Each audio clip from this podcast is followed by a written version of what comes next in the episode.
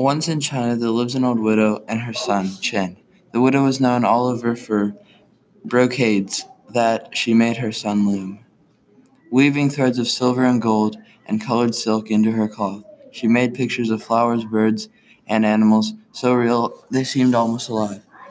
People said there were no brocades finer than the ones the widow wove. One day the widow took a pile of brocades to the marketplace, where she quickly sold them. Then she went about buying her household needs. All at once she stopped. Oh my! Her eye had been caught by a beautiful painted scroll that hung in one of the stalls. It showed a marvelous palace, all red and yellow and blue and green.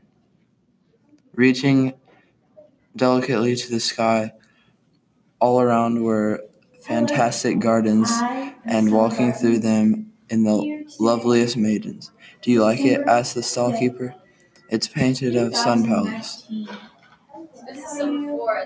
They say it lies far to the east and is the home of many fa- fairy ladies. It's wonderful, said the widow with a shiver and a sigh. It makes me want to be there.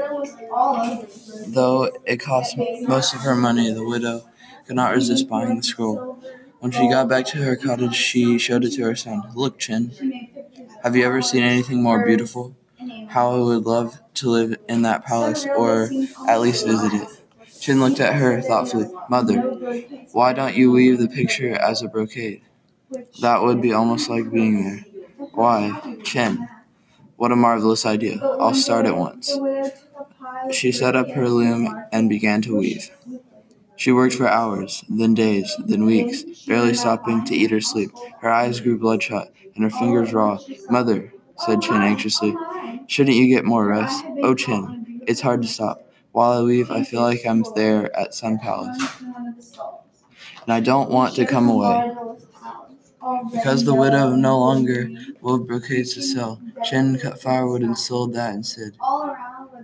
Months went by, while inch by inch the pattern appeared on the loom. One day Chen came to find the loom empty and the widow sobbing. What's wrong, mother? he asked in alarm. She looked at him tearfully. I finished it. The brocade was laid on the floor, and there it all was the palace reaching to the sky, the beautiful gardens, the lovely fairy ladies. It looks so real, said Chen in amazement. I feel like I could step into it. Just then, a sudden wind whipped to the cottage. It lifted the brocade, blew it out the window, and carried it into the air. The widow and her son rushed outside, only to watch the brocade disappear into the east. It's gone, cried the widow, and she fainted away. Chin carried her to her bed and sat beside her for many hours. At least her eyes opened. Chin, she said weakly, you must find the brocade and bring it back. I cannot live without it. Don't worry, mother. I'll go at once. Chin gathered a few things and started to the east. He walked for hours, then days, weeks, but there was no sign of the brocade. One day, Chen came upon a lonely hut. Sitting in the door was an old, leather skinned woman, smoking a pipe. A horse was grazing nearby. Hello, dearie, said the woman. What brings you so far from home? I'm looking for my mother's brocade. But the wind carried it to the east. Ah, yes, said the woman, the brocade of Sun Palace. Well, that wind was sent by the fairy ladies of the palace itself. They're using the brocade as a pattern for their weaving. But my mother will die without it. Well, then you had best get it back. You won't get to Sun Palace by foot, so you, you'd better ride on my horse. It'll show you the way. Thank you, said Chen. Oh, don't thank me yet, dearie. Between here and there, you must pass the fiery flames, the flames of Fiery Mountain. If you make a single sound of complaint, you'll be burned to ashes. After that, you must cross the icy sea, the smallest word of discontent, and you'll be frozen solid. Do you still want to go? I must get back to my mother's brocade. Good boy. Take the horse and go. And the ho- Chen climbed up, and the horse broke into gallop. Before long, he came to a mountain on all on fire. Without missing a step, the horse started up the slope, leaping through the flames. Chin felt the fire singe his skin, but he bit his lip and made not a sound. At least they came down the other side. When they, they'd left the flames behind, Chin was surprised to find that his burns were gone. A little later, they came to the sea filled with great chunks of ice. Without pausing a moment, the horse began leaping from one ice floe to another. Waves showered them with icy spray so that Chin was soaked and shivering, but he held his tongue and said not a word. Finally, they reached the far shore. At once, Chin felt himself dry and warm. It wasn't long t- then till they came to the Sun Palace. It looked just like his mother's brocade. He rode to the entrance, sprang from the horse, and hurried into the huge hall. Sitting there at looms were dozens of fairies, who turned to stare at him, then whispered to each, each other excitedly. On each loom was a copy of his mother's brocade, and the brocade itself hung in the center of the room. A lady near the door rose from the loom to meet him. My name is Lien, and I welcome you. You are the first mortal ever to reach our palace. What good fortune brings you here? The fairy was so beautiful that for a moment Chin could only stare. Lien gazed shyly downward. Dear lady, I have come for my mother's brocade. So you are the widow's son, said Lien. How we admire the brocade. None of us have been able to match it. We wish to keep it here till we can. But I must bring it home, or my mother will die. Lien looked alarmed, and a flurry of whispers arose to the room. She slipped away to, to speak softly with several others, then returned to Chen. We surely must not let that happen to her. Only let us keep the brocade for the rest of the day, so we can try to finish our town. Tomorrow you may take it back with you. Thank you, dear lady, said Chin. The fairies worked busily to finish their brocades. Chin sat near Lien at, at her loom.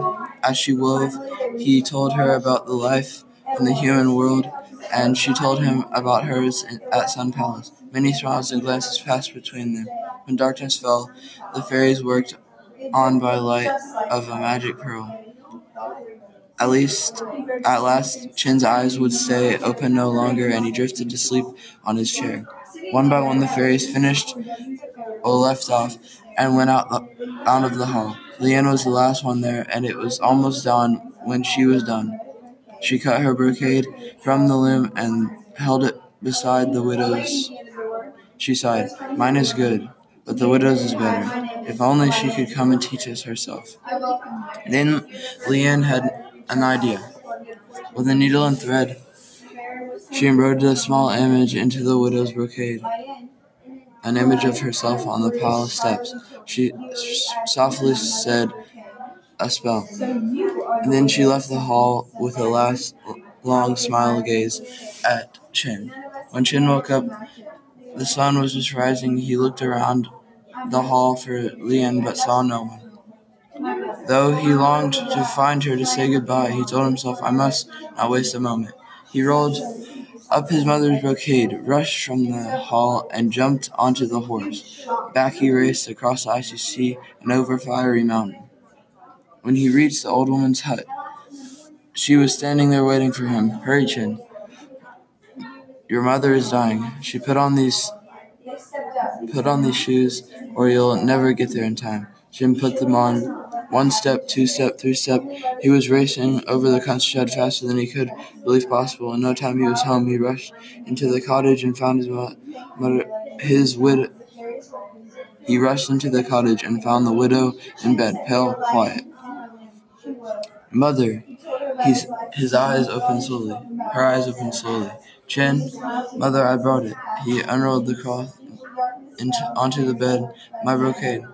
The widow raised herself to look. Color came back to her face, and it seemed already she seemed already stronger. Chen, I need more light. Let's take it outside. He helped her out of the cottages and placed the brocade on a rock.